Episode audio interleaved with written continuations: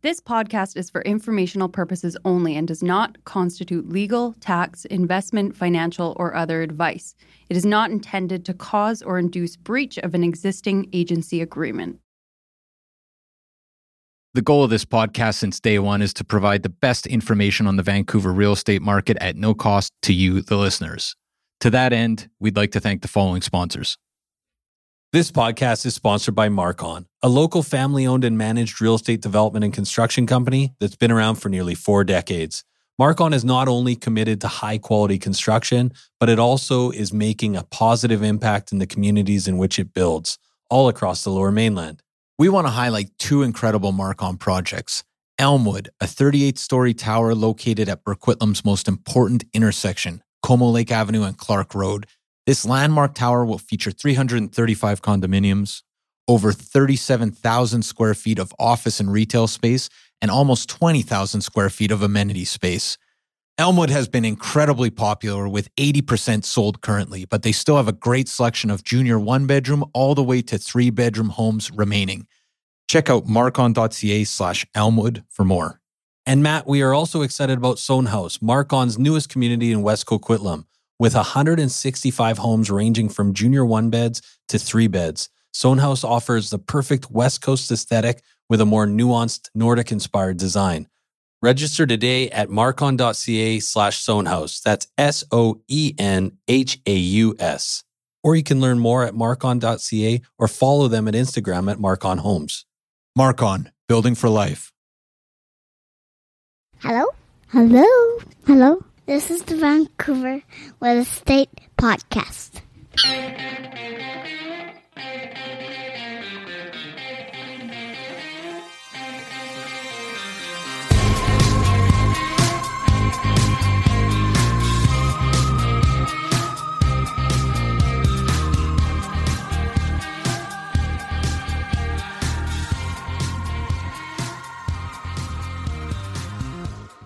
And welcome back to Vancouver Real Estate Podcast. I'm your host, Adam Scalina. And I'm your other host, Matt Scalina. And Matt, we've got a phenomenal show for you today. We do. Boar on the floor secret.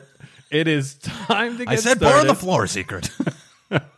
Of course, that's a reference to uh, HBO Succession. of which- course it is. Which uh, we should say you're you're almost caught up. You're like season two, episode Season two, three? episode three. If you're not watching Succession, What are you You doing? should be. Uh, the other uh, thing that came out of our talk about Succession was you, didn't have HBO until about a week ago. It turns out it's only fifteen bucks or something. I know. So, I've been sitting well on the fence going, I don't need another $50 payment.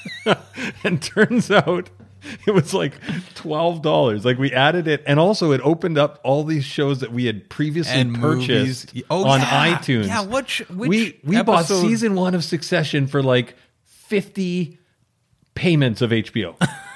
like that's how much it costs. Like I did the math. but now like- you own them. now we own. Now we have. Yeah, exactly. I'll watch it on an airplane when we lose Wi-Fi at some point. But it's uh, honestly though the. It, new the, having HBO is a game changer for me. This Totally. is crazy that it took so long. I, I when you said that, I was like, "Come again?" Like I couldn't believe that. Yeah. Uh, for Succession alone, it- like, can we say there's not a show out there that's as good as Succession right Yeah, now? I'm going to go out and say that right now. And, and side note, I just had a client text me that I look like. Uh, this is incredible. what, what, what's his name? Kendall. again? Kendall. Kendall Roy. Kendall Roy, who before your client, we'll just say before your client texted you this, I specifically said, "Man, they chose that actor perfectly because he's not unattractive, but he's clearly a loser." Yeah.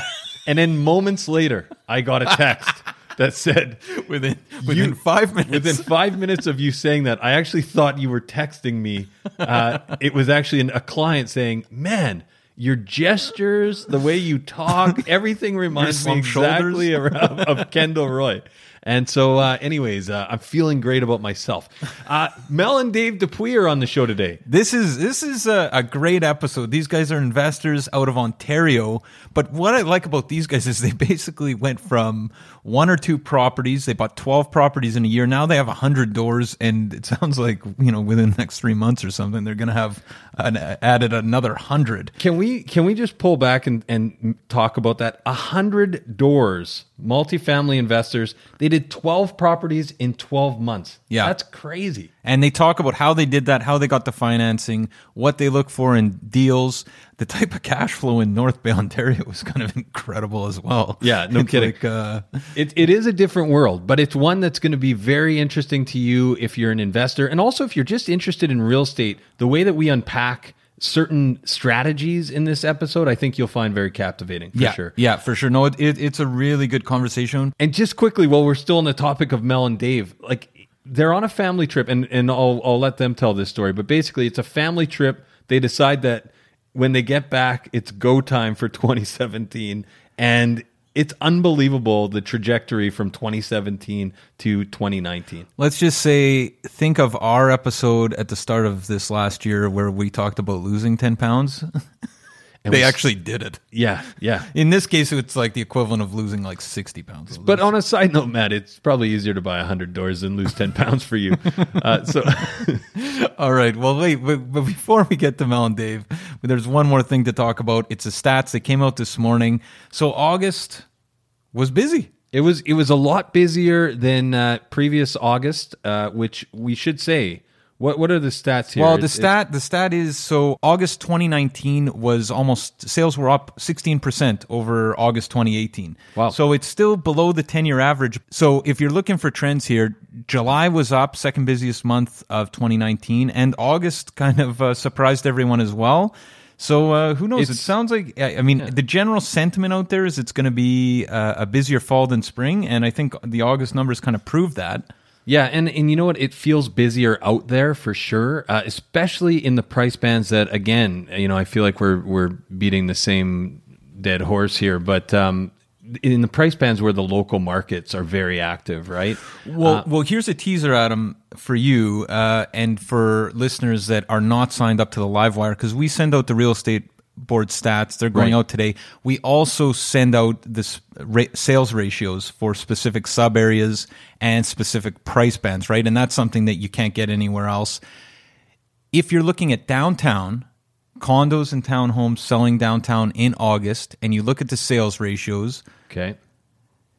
there is only one market under 1.25 that is under a 30% sales ratio, Wow. Which is incredible, right? Like that's So back in fairly sellers aggressive market. sellers markets in all sub markets, all sub price bands under 1.25. Under under 600k, we're looking at basically close to 50%. Actually, under 700k, we're looking at basically close to 50%.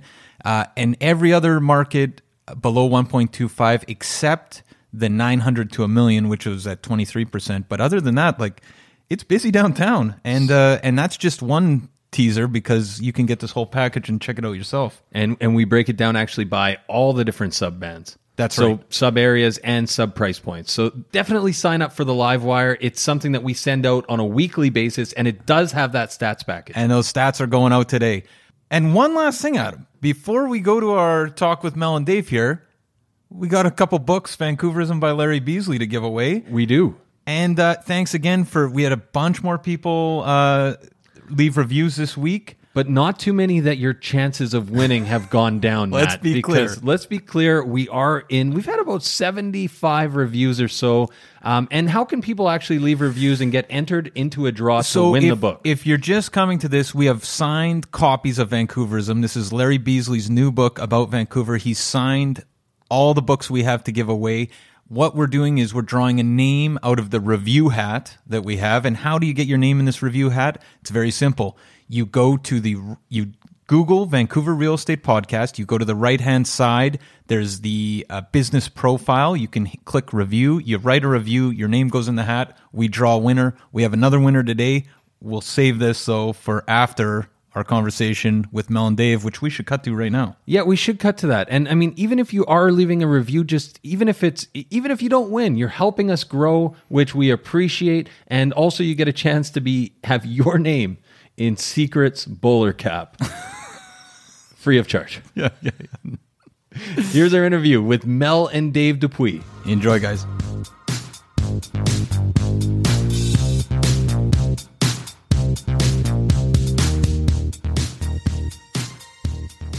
Okay, so we're here with Mel and Dave Dupuis. uh, real estate investors and best-selling authors. Um, also, a hundred doors, Matt, if you can believe that, specializing in multifamily. That's incredible. Uh, welcome, Mel and Dave. Hey guys, thanks for having us on. Hi guys, thanks for having us. Yeah, thanks for taking the time. Oh, our pleasure. Can you start by telling us a little bit about yourselves? Sure. Um, so Dave and I, when we when we met, Dave and I, we both had a passion for real estate investing. I had two properties, and and Dave had the one, and uh, yeah, we we had the same same love for it. So we decided, hey, let's let's start doing this more and more. So we slowly build our portfolio, you know, just one at a time over a couple of years. And then um, a few years afterwards, we discovered the the power of working with other people, so other other people's money, and uh, and that's when we were able to to buy the twelve properties in twelve months, and we've been buying ever since. And we we're now at hundred doors, and uh, we have what another how many under contract? Or yeah, we've got three three or four deals at the bank right now under contract. So if if those get approved, which fingers crossed um, I think we had another 70 to 80 doors, so we, we could almost be doubling our, our, portfolio in the in the next couple of months, which is super exciting. That is exciting. So there's there's a lot to unpack there, but maybe we can we can start with how did you guys get your interest in real estate? Like where did you where did you get your start?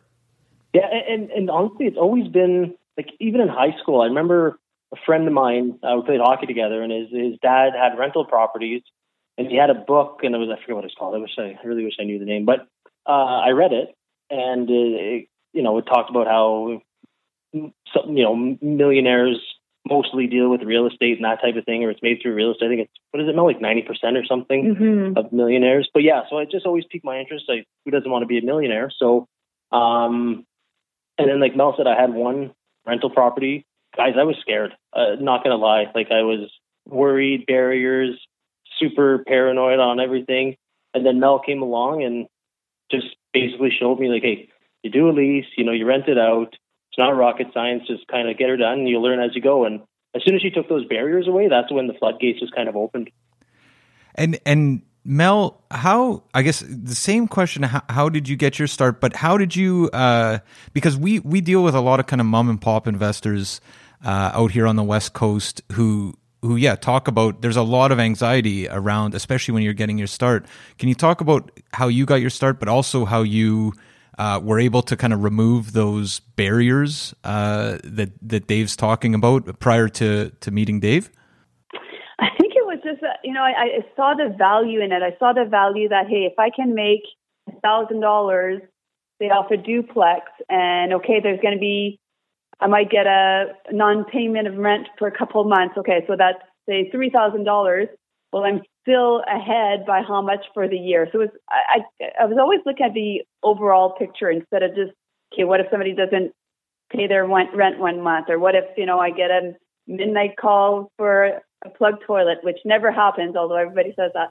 Um, you know, those kind of things. I, it was just kind of you know what I'll I'll just deal with it. Was it was my thing. And, and for sure, certain things happened, but it wasn't as bad as, as what I thought it would be.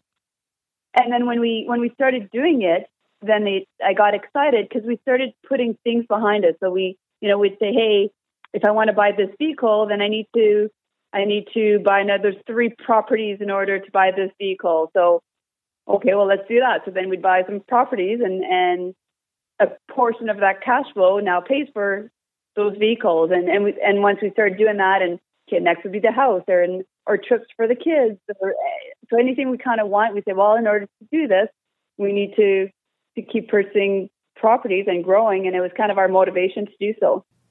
And and can you talk maybe a little bit about so you've you've got a couple properties uh, early on. How do you how do you scale the way you've been able to scale? Like is it something that was was strategic? Did you sit down? Did you kind of create an outline? Or is this something that just it, it, was one property to the next to the next to the next and now you're looking back and saying wow how did we get here? Or was it more kind of did you did you actually map it out? Uh, initially it was just kind of i wouldn't say map it out. Well i guess map mapped it out but we were too uh, we were too cookie cutter. We were too in the box. We weren't thinking outside the box. So, you know, the typical, um, you know, up the money, uh, uh sorry, up the value, refinance, take that, put into the next one. well, that's awesome. However, there there's a life cycle in that, and there's a span that you can do that. And I think once we hit about five or six, um, that didn't work anymore, or the you know the bank started not uh, liking the ratios and just just different reasons why it didn't work anymore.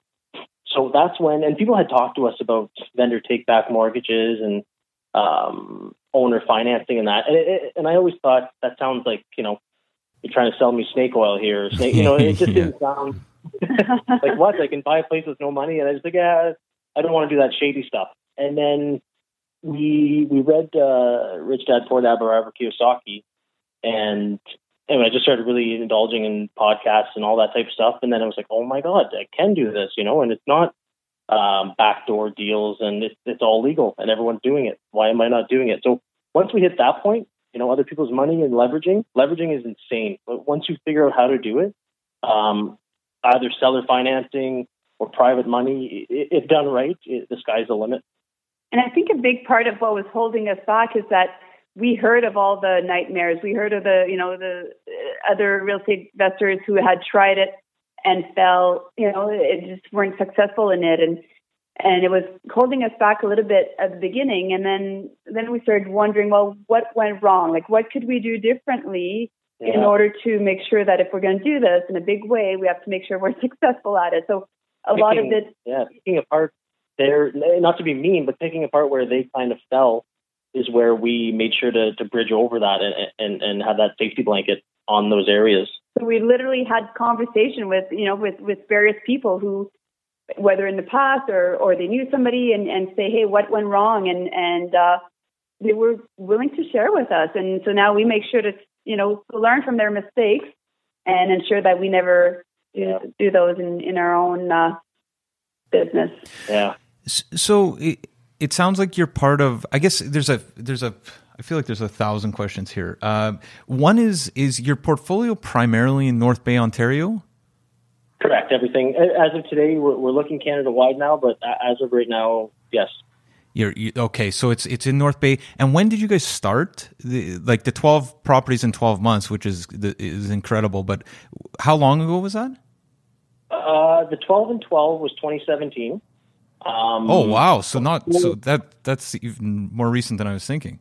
Yeah, no, we, we were literally we were on our uh, family holiday um, in Florida. We bring the kids to Florida every year, and Mel and I were sitting in Orlando around our uh, the, the pool at, at, at, the house we rented, and we listened to the audiobook Rich Dad Poor Dad, and then at, in 2016, sorry, that's when it was, and then that's when we vowed 2017 we're just we're just lighting it on fire. Like, and, and that's when we really tore it up.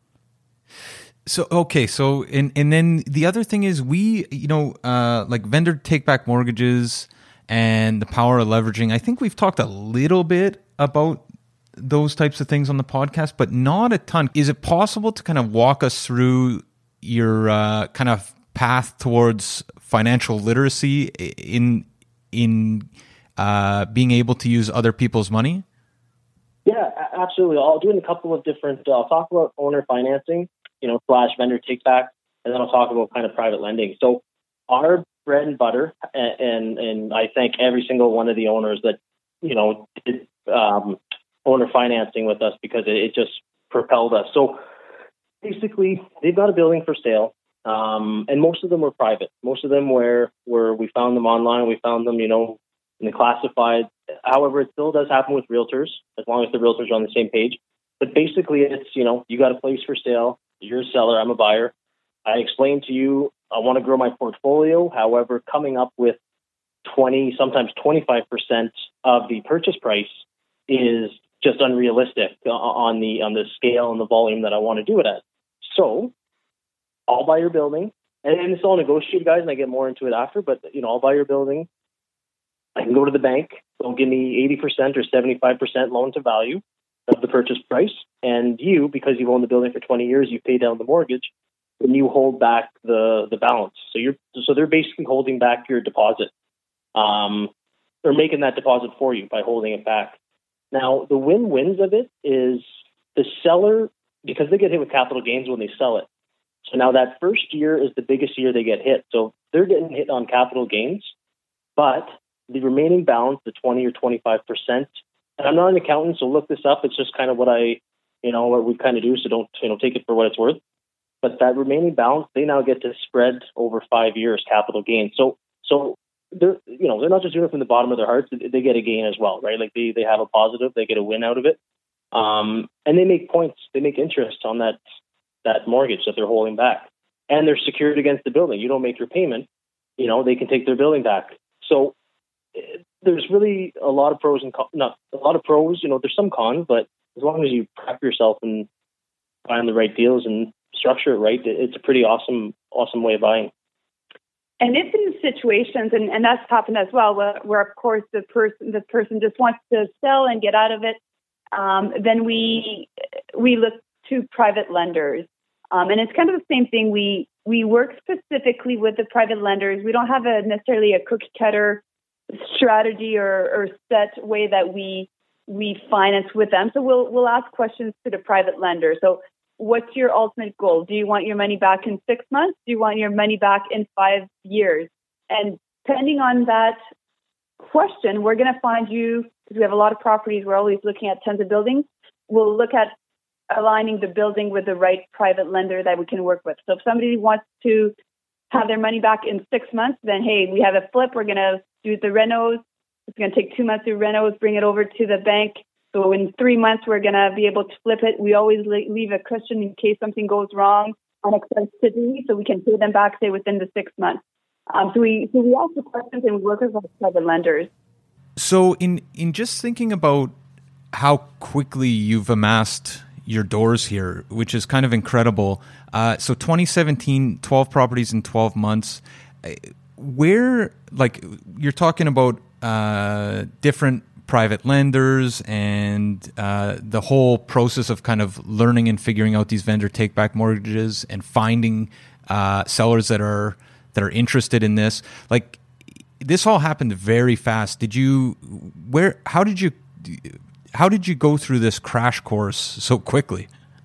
The crash course kind of happened again like once we got our eyes open to it um, we we spoke to like Melanie was saying earlier. We spoke to someone else who had done it and had a little bit of failure, um, so we knew what not to do there. Right. And then, uh, and then basically we just started doing up the offers with the lawyers, and it kind of not that it guided itself, but it was just here's what we need for the deal to, to cash flow because the deal still has to cash flow, and that's that's honestly uh, one of the key pieces, guys. We look at deals all the time. Um, for a hundred percent finance deal to cash flow, it has to be either really under like underperforming with with the potential, or it has to be a strong cash flowing building. Um, because again, 100% finance, like that's that's a lot of your cash flow going to paying mortgages, right? So when we do find those ones, we're very very aggressive because you know once that vendor take back or that owner financing is gone, just think of how much more it'll cash flow. So as long so going through with the lawyers, you know, making sure the terms, you know, 25 year amortization to keep the cash flow up, uh, five year terms. You know, interest is negotiable. Some some sellers are okay with doing interest only payments, which again helps your your monthly cash flow. Um, and then after we did a few, we just said, hey, this is how we do it. And then you know the sellers either, and it wasn't like a mean way, but this, this is how we do it. If you're willing, if you're interested, this is what we need to get out of the deal or to get into the deal, and let us know if it works. And right. they, sometimes they do say no, right? And, and that's okay and we got very aggressive. We, you know, all over my social media, I would put, "Hey, we want to buy your social, or we want to buy your rental property." We started having radio ads, so people were calling us. You know, we'd get ten calls in the morning every time their radio ads would go off, saying, "Hey, I have a, I have a duplex, I have a sixplex, I have a single home," and and we would just look at deals every day. Um, and when I say look at deals, we would not physically go there. We'd look at the numbers because it's all about Firstly, you got to if the numbers don't work, there's no use wasting our time or their time to look at the building. Um, so we just crunch numbers and and find the ones that would make financial sense. And um, and again, we always had to make sure to have an exit strategy. So before, if if I didn't feel confident that I could I, I could pay them back, we would not purchase the property. And that happened all the time. We would look at some properties and the cash flow was okay. But then we'd think, well, how am I going to pay them back in four years or five years, depending on the term. And if I wasn't sure, then we would not buy it because that's how people fail is when they cannot pay them back. And for us, we've been, I mean, we've we fast forward, we've already paid back um, about seven of them, like Yeah, four. that's the. We did. We paid out of the out of the twelve from that year. We paid back seven already, and we had five year terms, so we're three years early. Um, Wow. Which is a great thing to have, right? So our cash flow is going to go up, plus the the credibility, right? The the the investors and the owners or the sellers love it because you got a five year deal. I pay you back in year two all your money. so Right. And now what's happening is that those those people obviously trust us, so they'll tell their friends about it, or they have other buildings. Guess who they want to sell it to, knowing that you know we're able to pay them back and that our businesses uh, obviously we we know we, we're properly structured and it's important to us, and we make sure that we have that exit strategy, so they they want to do it again. So we have a couple people that hey, as soon as you pay us back, and we're just um, doing some refis to pay out a few more actually in the next couple of months they want to proceed and, and do more with us. So it's it's um yeah, once you do it, it- it's like a bicycle. Once you do it, the reputation and the knowledge, is, it just kind of kept keep going, guys. and give them a reason to trust you. Why, if you're going to do it, why should somebody invest? Because ultimately, they're they're investing in you. They're trusting you with your, their money. Why should somebody invest with Melanie and Dave? Well, I can give you a thousand reasons, right? Because we we've proven we have our we only buy the the cash flowing properties. We have exit strategies. Um, we have our team behind us. If something uh, we with our property management as well, our vacancy rate is is always zero. We have waiting lists. We can't we can't keep up. So vacancies are never an issue. Um, so if you're somebody trying to to do that to to get a private lender, you you have to have your reasons, um, and you should know them and be confident in them. If you want to sell to somebody, what's your credit score? Um, all those kind of things. It's information that you should be willing to share with with somebody because otherwise, I know I wouldn't be sharing my money with just anyone. Um, so make sure that you have reasons why why they should invest with you. So, so can we talk just a little bit about that process because we went over a lot there. So, maybe starting in thinking about how to find um, vendor take back mortgages. First of all, you talked about some of the strategies that you had put together. You know, being on the radio, for example. How are you? How are you finding these people? Like, how did you take a proactive approach? Well, uh, I'm just thinking back to when we first started. So yeah, like Melanie said, the ads, the radio, everything, and then they would call us, and it, it's all in the conversation. And, even the places that were up for sale on on Kijiji, different avenues, I would email them saying, you know, hey, are you open to creative financing? Most time, they don't know what that is, and you go over with them. So it's really reaching out. Uh, you're putting yourself out there. Sometimes it's uncomfortable and you get hard no's, but uh, it is what it is, right? You, you don't know unless you ask. So it was doing that. Um, word of mouth too, uh, contacting all the realtors uh, and just saying, hey, you know, and getting that buzz out there, getting that word, that uh, that kind of, you know, contacting the realtors that do a lot of commercial, do a lot of multifamily. Hey, if you have someone that's willing to hold, I've got a bank that's willing to say yes, you know, and they'll bring it to you, and, and then hey, you'll you can double end it. So what realtor doesn't want to double end the deal, right? So that that's the incentive there. The other thing too, guys, is I would go on, and I still do it sometimes actually because I, I find it fun. It's kind of not not going fishing, but I still go on, you know, Kijiji or wherever people post apartments for rent, and I'll just say, uh, like, let's say, hey, you own a place and you're you're gonna have it up for rent. I'll just say, hey, I, I I'm a real estate investor. I'm looking to buy places. If ever you're interested in selling, contact me. And sometimes I'll say those guys like, no, why are you stop bothering me? But sometimes people will say, yeah, in the, in the future I will, and, and they have. So it's just you're going at them from different or different kind of angles. Um, and I have nothing against real estate agents, but some people don't want to deal with realtors. They want to go lawyer to lawyer. They want to save that fee. So you're coming at them. You know, they they post an ad on to rent out their place, and they've got someone saying, "Hey, if ever you go to sell, let me know. I'll buy it if the numbers are good." Like if someone who knows what's going on in their life, if they need to sell, they, you just you just put that bug in their ear. And Dave, sorry to cut you off. I was just gonna sorry to cut you off there, but are you are are these people that you're targeting? Are they actually do they own multifamily buildings typically? Are you looking at individual units as well, condos, individual condo units as well that people are renting out? I'm to, to, our bread and butter is multifamily. So it would be a Um, multifamily complex typically. Yeah, Yes, we have a few residential, but no, it's uh, that was more when we started off. We had those, but now it's multifamily is, is our is what we specialize in. the, the other thing too, and uh, the MLS system, uh, and I was actually looking at some stuff in Vancouver. Um, you can go in and type in the filters. You can go in the commercial section and type in VTB, or you can type in owner financing or a couple of buzzwords like that. And it's becoming more and more, not acceptable, but it's more and more uh, people understand it. So some people, like some, some listings will, will just say it, VTB available for, you know, um, uh, qualified purchaser, owner financing available upon, you know, so people are putting it right in the ads now too. So that's another way of finding it as well. And, and so what when you actually so so when you're engaging people and you actually get somebody that seems interested, what what does a dialogue typically look like? Like what does a, a conversation what are you trying to what's the information that you're trying to to get from the owner? What what I'm trying to I, I want to know their I guess not their why, but their their why and their what. So you know why are they selling? And the what is where it comes to the um, what they sorry what they need out of the deal. So some people is, hey, I bought this property for my you know my my kids to go to school. You know, it was a four it was a fourplex.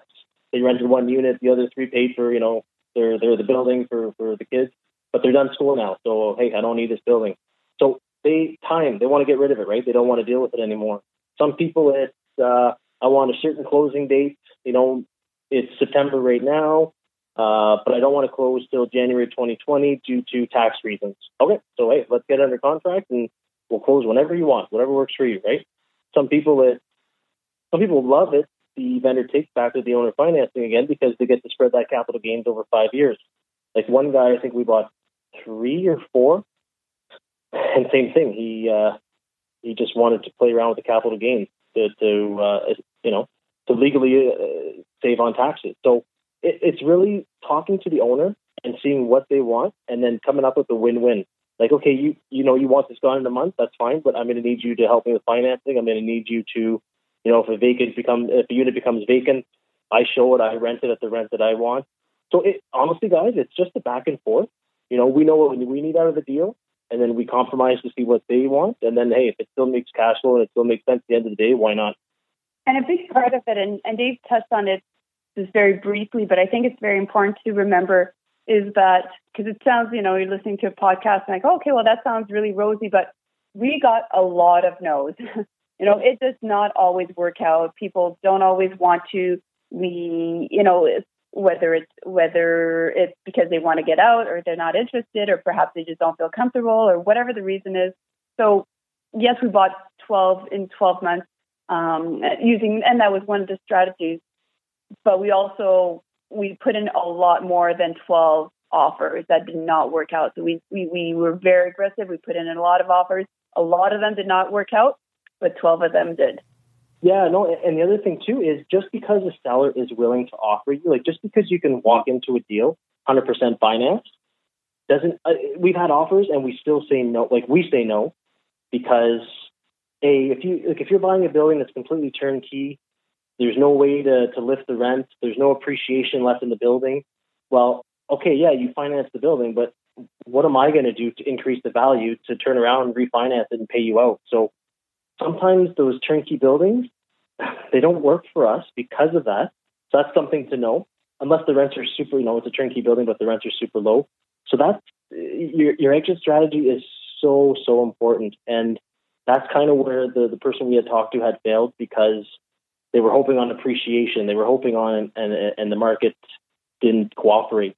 Right. Um, so control the things you can control, yeah. and although it's attractive, um, you know, because you think, hey, I'm basically getting this house or this apartment for free. I'm not putting any of my own money in. It's very attractive. That's great. But you have to pay them back in five yeah. years. How are you going to pay back a hundred grand? The day will come, right? The day will come. So make sure you're prepared yeah. for it. And and I mean, our strategy is always pay them back early. before then, right? To pay them mm-hmm. back early, and they'll be happy. So. And, and, and with uh, any, and sorry, I'm just I'm going to put a little spiel here. But like for any private or uh, private lending or private investor thinking, you know, or, or wanting to invest with anyone, like our whole mentality behind it, and, and we're dead serious about this. We we I tell I tell the banks this when I'm looking them dead in the eye. My mentality is I will sell my house.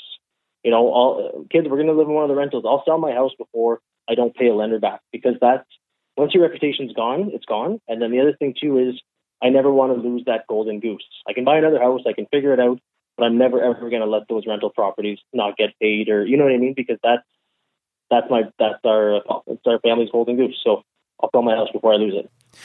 So a, a few things, um, just in thinking about that, like I'm trying to get a sense of the difference in in our markets. Um, like North Bay and Vancouver, obviously very different places.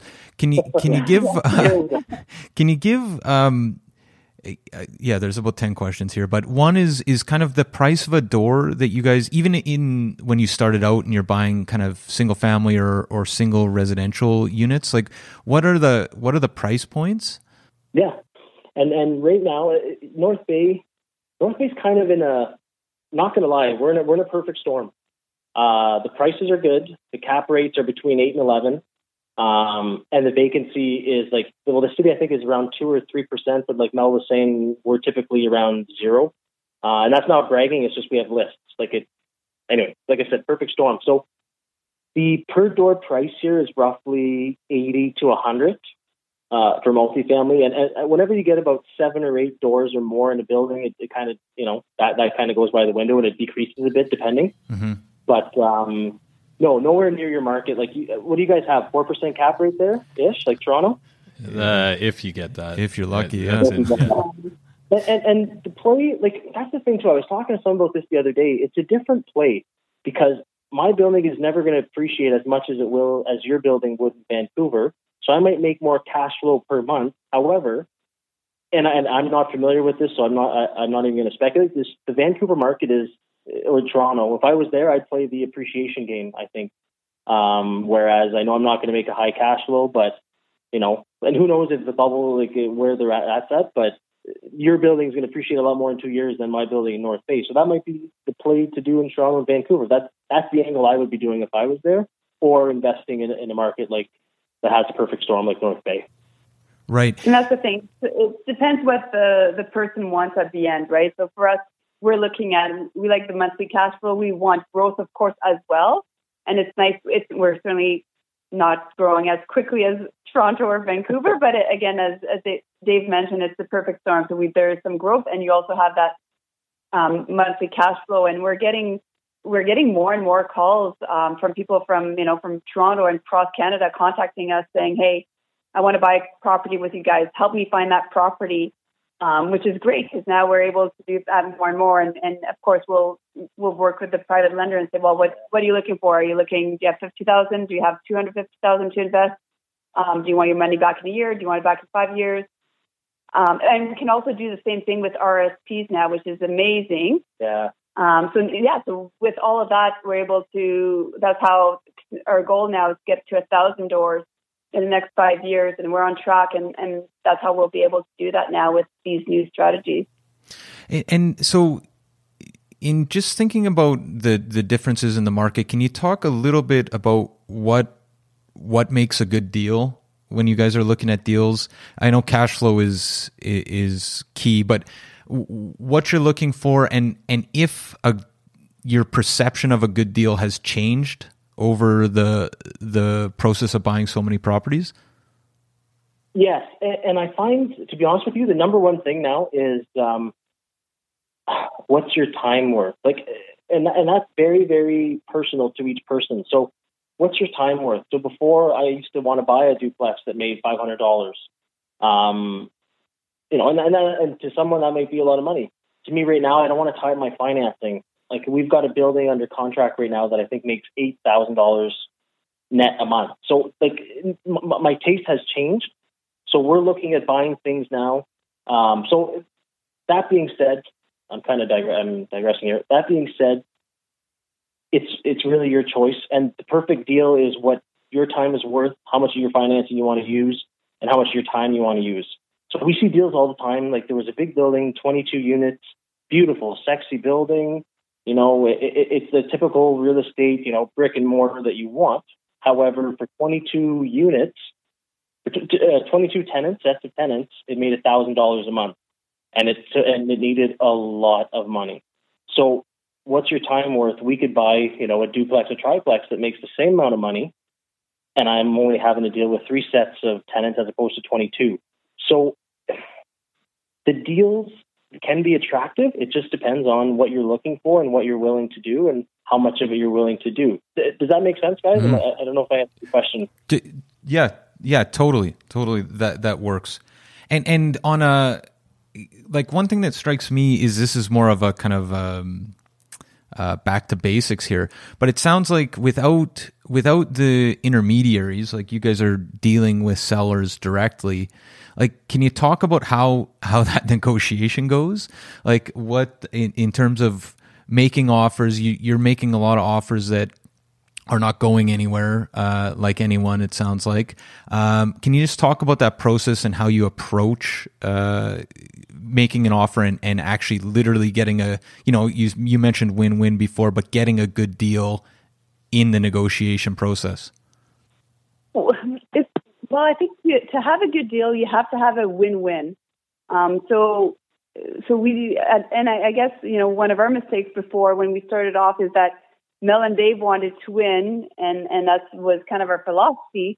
And uh, throughout the years, we realized that it, when you make win-win partnerships or you know a sell and buy situation, then that's when that's when the perfect deal is. So um, it kind of goes back again to to talking to the sellers, finding out what's important to them, and depending on the situation, if if somebody if somebody's for example, can wants to hold a VTB, perhaps I'm willing to pay a little bit more if the numbers make sense. Um, if somebody wants to lend me their money longer, then I can use it longer. Then the percentage will be a little bit higher. If they if they don't have to have it um, on an actual property, so if they just say, "Hey, Dave, you know, I, I love what you guys are doing. I have I trust you guys. Um, put a, a hundred thousand. You're going to be still be secured by Mel and Dave and, your GP Properties, which is our business. Yeah, the global portfolio. Yeah, the global portfolio. So there's still security, just not on one specific building. Then again, that that provides us with more flexibility. So we'll we'll reward that with a bit of a higher percentage. Yeah, and and more of like the step by step guys, which uh, is I see a building, I want the numbers. Like Mel said, we don't go wasting our time. Like I'll look on Google Earth. I love driving around looking at buildings, so I might waste a little bit of time on that. But I want to see the income and expense. And then from there, I do my cash flow analysis, which again is basic. You know, are the ins greater than the outs? And for the amount of doors, is it worth the time? And after that, just talk to the seller and say, I'm thinking this. What do you want? And just find out their why and their what. You know, they want this timeline, they want this price, or they want a certain percent of interest. So then you get your why and what in there. And then once you guys agree on it, um, I contact my lawyer and say, hey, can you drop an offer? Uh, they drop the offer, and I, I hand deliver it to the, seller, and they bring it to their lawyer. They look it over. They usually have to talk to their accountant because it's owner financing, and they want to make sure tax wise how is it going to affect me, and which is great. I'd rather than talk to their accountant than just take my word for it, right? But that, that's basically how it goes. And after that, it goes to the bank once we have the signed offer. So it, it's pretty sellers are eager to, and again, I've got nothing against realtors. Realtors have been good to us, but eager, or sorry, sellers are eager to uh, to just do the deal themselves. So it's it's it's not you're not you're not really um, you know fighting them on it. It, yeah. it works pretty well. And once in a while, you'll you'll have somebody that says, "Hey, I want to deal with. I rather deal with an agent," and that's again completely fine. It's at the end of the day, what do you what do you need to feel comfortable? Well, I don't feel comfortable selling my house without having an agent, you know, involved and making sure I'm getting fair market price, and then let's do it. Let's contact your agent and let's let's keep rolling. So um, don't don't put barriers for yourself when when you're trying to negotiate. Work with the seller and make sure they feel comfortable. Yeah, and I, I'm just as Mel was saying that, I was just thinking too. We've got an agent here in the city. He knows exactly how you know how we roll, for lack of better uh, but he knows how we do things. So whenever he lists a property, rental property, he'll ask the seller right away, are you open to owner financing or vendor take back? If they say yes, you know, he sends us the numbers. Um, the other thing is if it's another agent that has the listing, we always make sure to go through our agent because we know that he's going to explain it because not everyone not everyone gets it and that's okay, right? So they'll they'll make sure to explain to the other realtor what the reasoning is, why we want this, you know, and what the benefits are. We've even had it sometimes where our agent has literally presented it himself. He sat down at the table. There was a $2 million deal last year. We put an offer in. We didn't end up closing it, but he literally sat down for an hour with the seller and with the seller's agent and said, This is why Mel and Dave want this. This is their exit strategy. Like he basically sold he sold it. So Mm-hmm. having that is invaluable, right? Having an agent that gets it and that is willing to go to the seller himself and talk to them. That's crazy, right? No, absolutely. Well, and and and so the other question here, I'm just thinking about the vacancy rate in the North Bay area, but also that that you guys have a zero percent vacancy rate. How do you how do you manage to keep your properties occupied? And are you doing the property management yourself? No, they, it sounds like you've built a pretty good, strong team. Yes, thank you. Um, so yeah, so when we started off, Dave and I we did everything ourselves, um, and then we we we founded our company, which is Dupuis Properties, um, and, and that's I mean I think a big part of it was was being very vocal. We had you know as I mentioned radio ads, billboards, magazine ads, we um, all over Facebook, all over Instagram. So we were we were very visible. So people we were top of mind. We also provided. Um, we didn't lock people in, so we didn't. We don't. We don't sign one year contracts because our philosophy is that we want you to stay with Dupuis Properties because you like us, not because you have to. Um, and people love it, right? When as soon as you sign a contract with somebody, you're you're stuck. So they people are loving that, and uh, most people, you know, they they stay past a year any anyhow. And the reality is, if they're going to leave, they're going to leave regardless. Mm-hmm. Um, so you know, so just providing value to to our customers. We you know we provided them with gift baskets when they were moving in. Uh, we're pet friendly. We you know we we would try to do something special to to different people, whether it's uh, you know when somebody's dog was sick, we'd drop off a little gift basket for the pup, like just little things. And we can't do that for every single tenant, but once in a while, you know, we It's just out there. People will hear about that. we appreciate it. So just you know, treat them like you wanted to be treated. I rented it my entire time I was in college and had I seen it all. I seen the good, bad, and ugly, and I promised myself that I would never be the type of landlord that I you know that I, I had to deal with that sometimes. And and it's uh it's doing that. So so yeah. So now um, Dave and I are a bit more hands off. So we do have a, an amazing team. So we have a we actually do property management for our own company, and we also do property management for other people. So we have a lot of uh, people, for example, that are purchasing from Toronto. Um, they want us to manage it on their behalf, so we, you know, we rent out their places for them, and we uh, we manage in it. Vancouver as well. Yeah, that's right, we do. Vancouver. There's one that is in Alberta. Saskatchewan. Yes, and then uh, yeah, a couple from Toronto. Yep. We're looking for more Vancouver people. Yeah, so if, uh, if you're from Vancouver and, and you're Northeast seeking your interest, whether you're a private lender or uh, want to purchase, you give us a call. But and we always hear about it, and you you live there, but the people that you know bought their house years ago, and now they sell it, and and, and it's worth like so much more than what they first bought. Like that's awesome that you guys have that. Like I know it's not good with when you're trying to buy it right now, but uh, for those people that lucked out, good for them. It's it's only good if you leave the market, Dave. Or, or if you, or if you take gotta buy that, something again. unless you're- yeah, fair enough. Fair Unless, enough. unless you re, unless you refinance, Yeah, and you put that money to work work for you. yeah, Sure. exa- exactly, uh, in North Bay. Uh, so, qu- one one question that we always ask, and it sounds like is is a question that um, you guys uh, asked quite a few people when you were getting started. W- w- What was your biggest, or what was one of your biggest mistakes? Hmm. I've got a couple. Um, How much time do we have? we, we have, we have time for we have time for a couple. okay, I'm going to say the the typical cheesy one. Not cheesy, I should say, but uh, not being scared, but just not acting quick enough. Like just, just like it's so simple now in my head. Like it, just figure it out as you go. Like um, I forget. Someone had told me once. You know, if you drive to New York from Los Angeles, you you know, if you wait till every light is green, you're never going to get there. Just go, get to the next red light, figure it out. You know, and keep going. Like as you go along, you, you'll figure it out. And it's not rocket science. When we had our first non-payment of rent, oh geez, I look it up on Google. Okay, serve the paperwork. It, just do it. Just just go out and do it, and you'll figure it out as you go. And that's the best way to learn. Um, so that's that's the cheesy one that everyone kind of says, but it's so real. For me, one that I can think of um, was just not really doing my due diligence and perhaps being a bit naive when I started. And and um, I purchased a property. This was before I knew um, I knew Dave, but I purchased a property and it was a house. And I thought, well, I'm going to make a granny suite in in the basement. So to you know to have the value, and I thought I was very brilliant. for thinking for thinking that I did and did renovations and and um, couple of years down the road, once I was Dave and I were together at that point, we got a we got a knock on the door saying, "Hey, you guys have an illegal basement apartment." Um, so we had to get rid of the tenants and yeah. sell the property.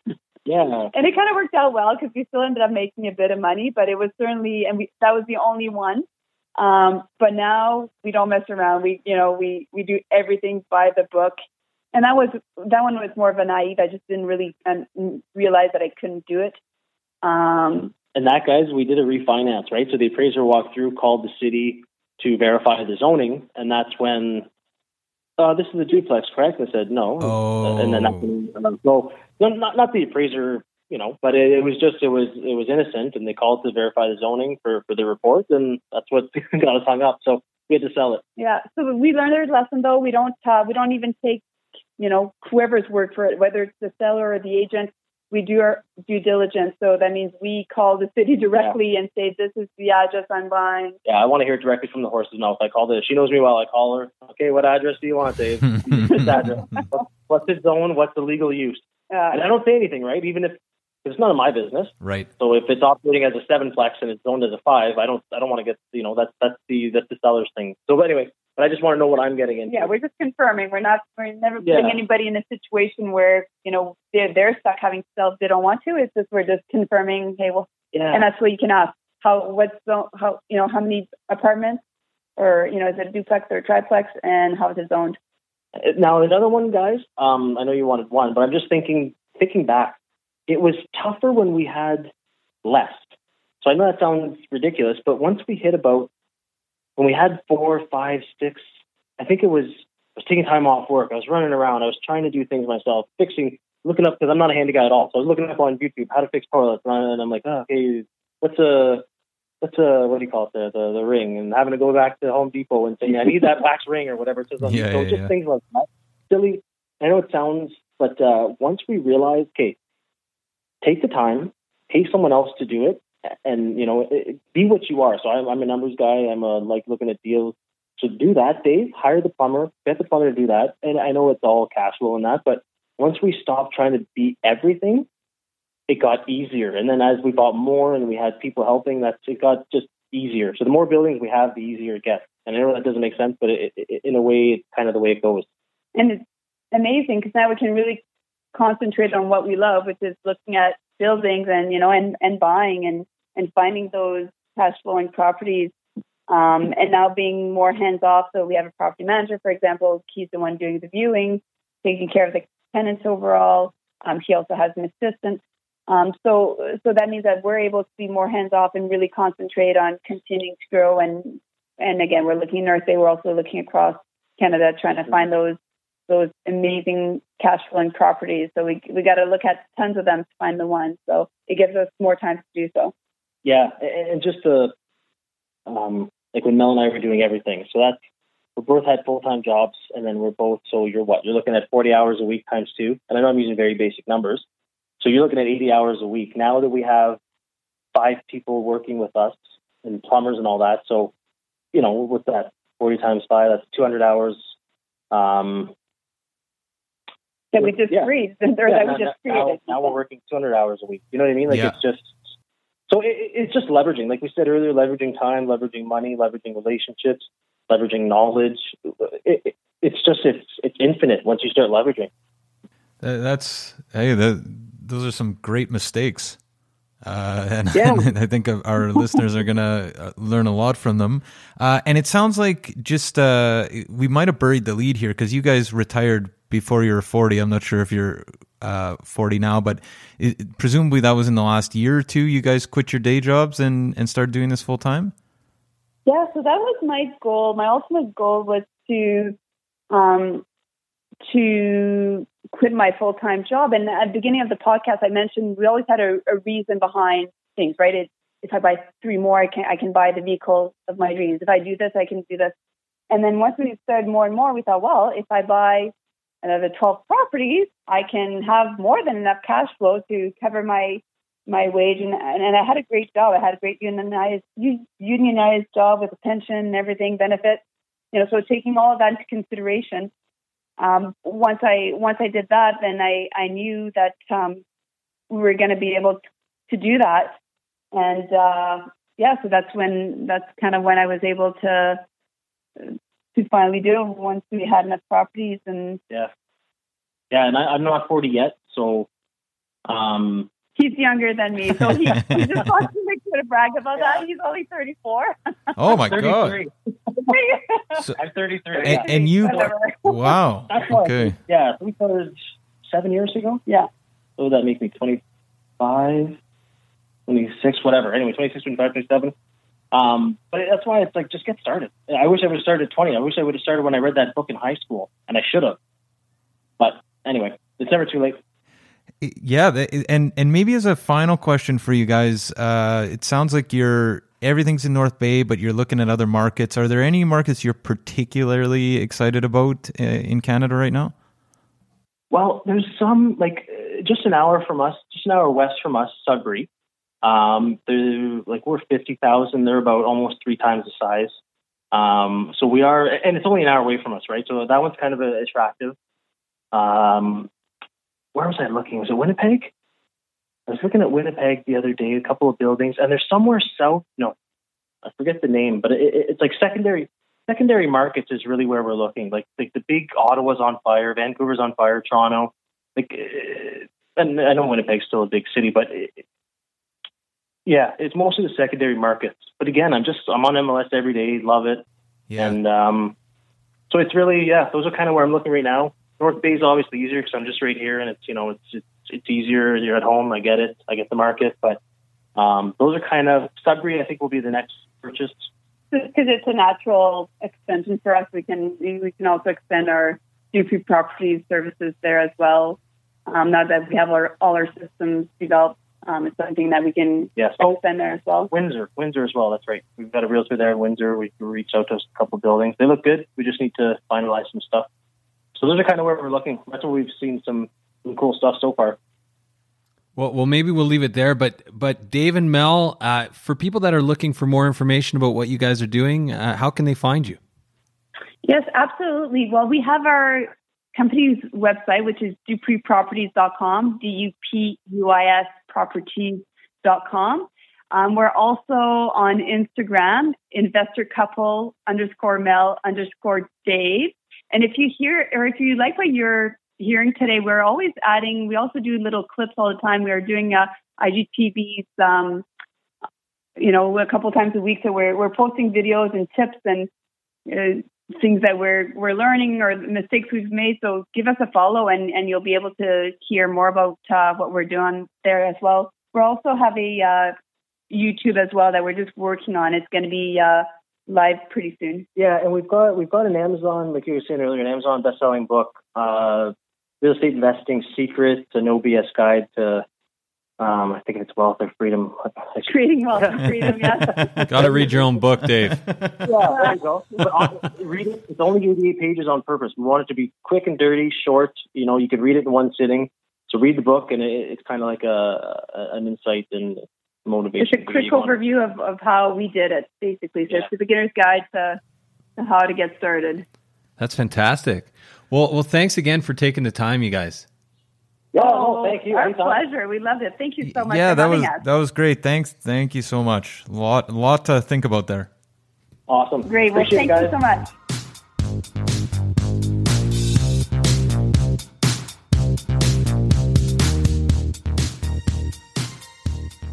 So there you have it, folks. Our discussion with Mel and Dave Dupuis. Really enjoyed that conversation, and really invest by numbers, Matt. This is uh, this is a great episode. Yeah, you know what? I I love. There's so there was so much uh, to unpack in. You know, I felt like Dave or Mel would say like three, four lines, and I'd be like, okay, now I have seven more questions. Right. Um, but I think I think we covered it. I think it I think it was a great conversation, and uh, yeah, that whole idea of you know focus on what you know and scale, Totally. and don't and don't let the fear get you down. No. because Dave is kind of an incredible guy. He's what thirty four or something like that. Owns a hundred doors, and he's he feels like he's let life pass him by. I know, I know. I felt like giving Dave a, a shake through the phone and saying, "Don't worry, you got time." Absolutely, but it is kind of incredible what those guys have done. It is. It is for sure. And and you know what? I I love and I mean we talked a little bit about this in the intro, but I just I love that they're sitting somewhere in a tropical destination on vacation with their kids and they say, "You know what? It's go time." And then they got it done. And and this kind of practical approach, right? Like I want a new car. Well, how many more doors do we need? What kind of cash flow do we need to get Right. that? Or hey, we want to go on a vacation or hey, we want to retire. All these things, they've done it all very quickly. It sounds very creatively as well. And Sure. uh and yeah, that was just it was a fantastic conversation. So what else do we got? Matt, we also have we talked about it last time. We've got a book. It's it's not even a guide now because it's growing. It's Oh, right. growing into what We- we've been in the lab for all week here. with a pen and a pad. Uh, it's it's unbelievable. We're, we've got this book now is getting, and it's mostly because of you. You're a real stickler You know for for prose. What I- what I like to do is I really like to get the pros right, and I also, uh, and, and partly inspired by uh, Mel and Dave, who are best-selling authors. Yeah. I think we got to really unpack these ideas. Well, you know what? The ideas are definitely being unpacked, and uh, this guide is going to be available. We had to go back and revise a few sections on account of Matt's um, red pen. Yeah. But it's going to be readable, guys. It's gonna be super readable, It's, it's yeah. almost as good as Larry Beasley's prose in uh, in this little book called Vancouverism we're giving away. Exactly. And speaking of that book, Matt, we do have a winner for today. That winner is Secret. Drumroll.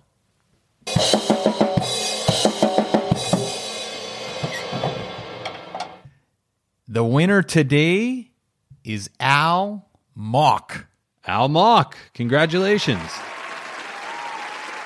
And Al wrote, Great podcast for Matt and Adam. They have informative conversations with very knowledgeable individuals, ranging from real estate news, government policies, to economics and fun facts. Well, thank you very much, Al. Thank That- you, That is Al. great. And you got a signed copy of Vancouverism coming to you. And uh, we appreciate that review. We appreciate all the reviews. We do. And what else do we got today? We got the Vancouver Real Estate Podcast.com. Yeah, Matt, what can people find there? Well, you can sign. Uh, we should say one more time. We're sending out those stats today. That's for everyone who signed up to the live wire. We also got the deal of the month. We got an assignment at cost right now going out as the new deal of the month. We also got private client services. We do, Matt. And before I get to my spiel on private client services, I just want to say if you want a copy of that seller's guide, an advanced copy, do get in touch with us and request it. We're also available for doing comparative market analysis for you. If you are thinking of selling this fall, this is a good time. The market is definitely picking up. We're looking at some of the busiest months of the year right now, and it is definitely time to sell if you are planning and selling in 2019. And before we get to uh, our regular private client services pitch here, Adam, we should say, It's not really a pitch, Matt. It's a service announcement. um, it, it- it's really, but let's let's talk about the seller's guide because, well, I don't want to I don't want to spoil it. No, those here's what it is. Here's what it is. We're putting together the absolute best sellers guide for people that want to sell their property for top dollar in as quickly as possible and without headaches basically. That's, what it is. It's uh and we're spending a ton of time on it. And what I'm really excited about is this is going to actually change the way you get ready to list your property and really this is probably one of your biggest assets. So you need to focus on this time and uh, really, really get it right. And Matt, we can help you with that We absolutely can help you, but we should say there's no obligation, no cost with this. for sure. Just we do sell properties. Yeah. We do sell a lot of properties. We sell a lot of properties, but get in touch and we can send you an advanced copy of the seller's guide. Um, we're also available for doing comparative market analysis for your home. This was a busy summer. It was. July and I- August were, was a it was a busy summer. This is a good time to list your property. this while the fall is the second busiest uh, market of the year traditionally, but this year I can almost guarantee it's going to be busier in the spring. I'll take that guarantee. What else do we got? We got private client services. We do, Matt. And if you are not using PCS, you are standing still while the rest of us power walk by. You get sold prices, days on market. You basically get realtor level information at your fingertips. We've tried them all. This is the best research tool out there. And I got to say, if you know anyone who's using PCS, just ask them because they will tell you how much they enjoy using this research tool. And we have so many clients that have several accounts. I have several accounts. You have several I- accounts. yeah, I got it's four or the five. best way to monitor the market. It's free. It's at VancouverRealEstatePodcast.com. and if you want to talk about that or anything else real estate related or otherwise, uh, I'm thinking Succession, 778-847-2854 or Matt at vancouverrealestatepodcast.com. Or you can try me at 778-866-4574 or Kendall Roy at vancouverrealestatepodcast.com. We also got that boar on the floor line. Info at vancouverrealestatepodcast.com. Have All a great week, guys. yeah, welcome to the fall. It's uh it's exciting times. Enjoy your trip.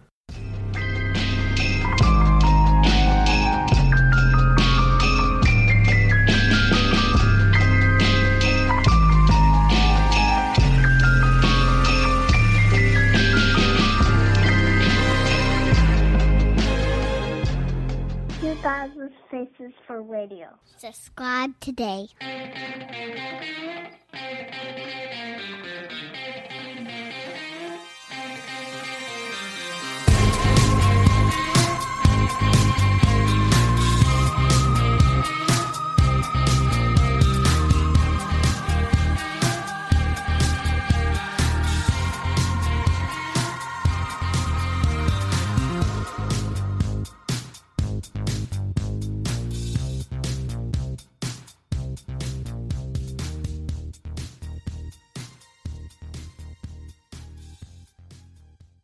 Hey everyone, pardon the interruption. We just want to take a quick minute to thank the following sponsors who make this show possible.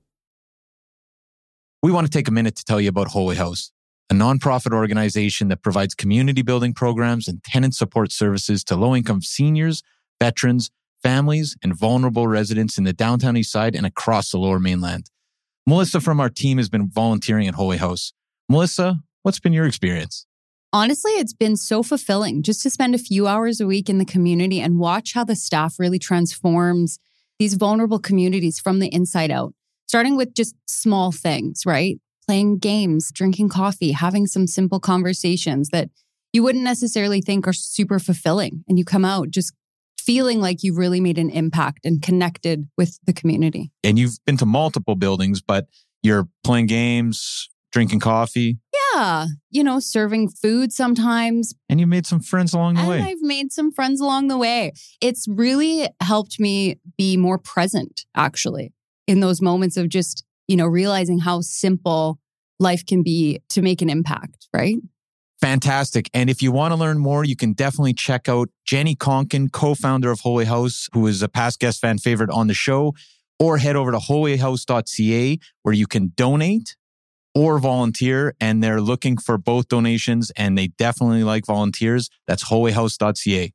Vancouver needs your help. Be part of the solution. We are also sponsored by Oakwyn Realty. This is our real estate brokerage, best brokerage in the city, hands down. If you are in the industry, a new agent, an aspiring agent, somebody just looking to make a change, new culture, new energy, new resources, head over to oakwyn.com slash join, type in VRP 2020. That's oakwyn.com slash join, type in VRP 2020. Not only do you get to meet Michael Morgan and the gang, the bigwigs over at Oakwyn, you get a huge incentive for first going to oakwyn.com slash join, typing in VRP 2020.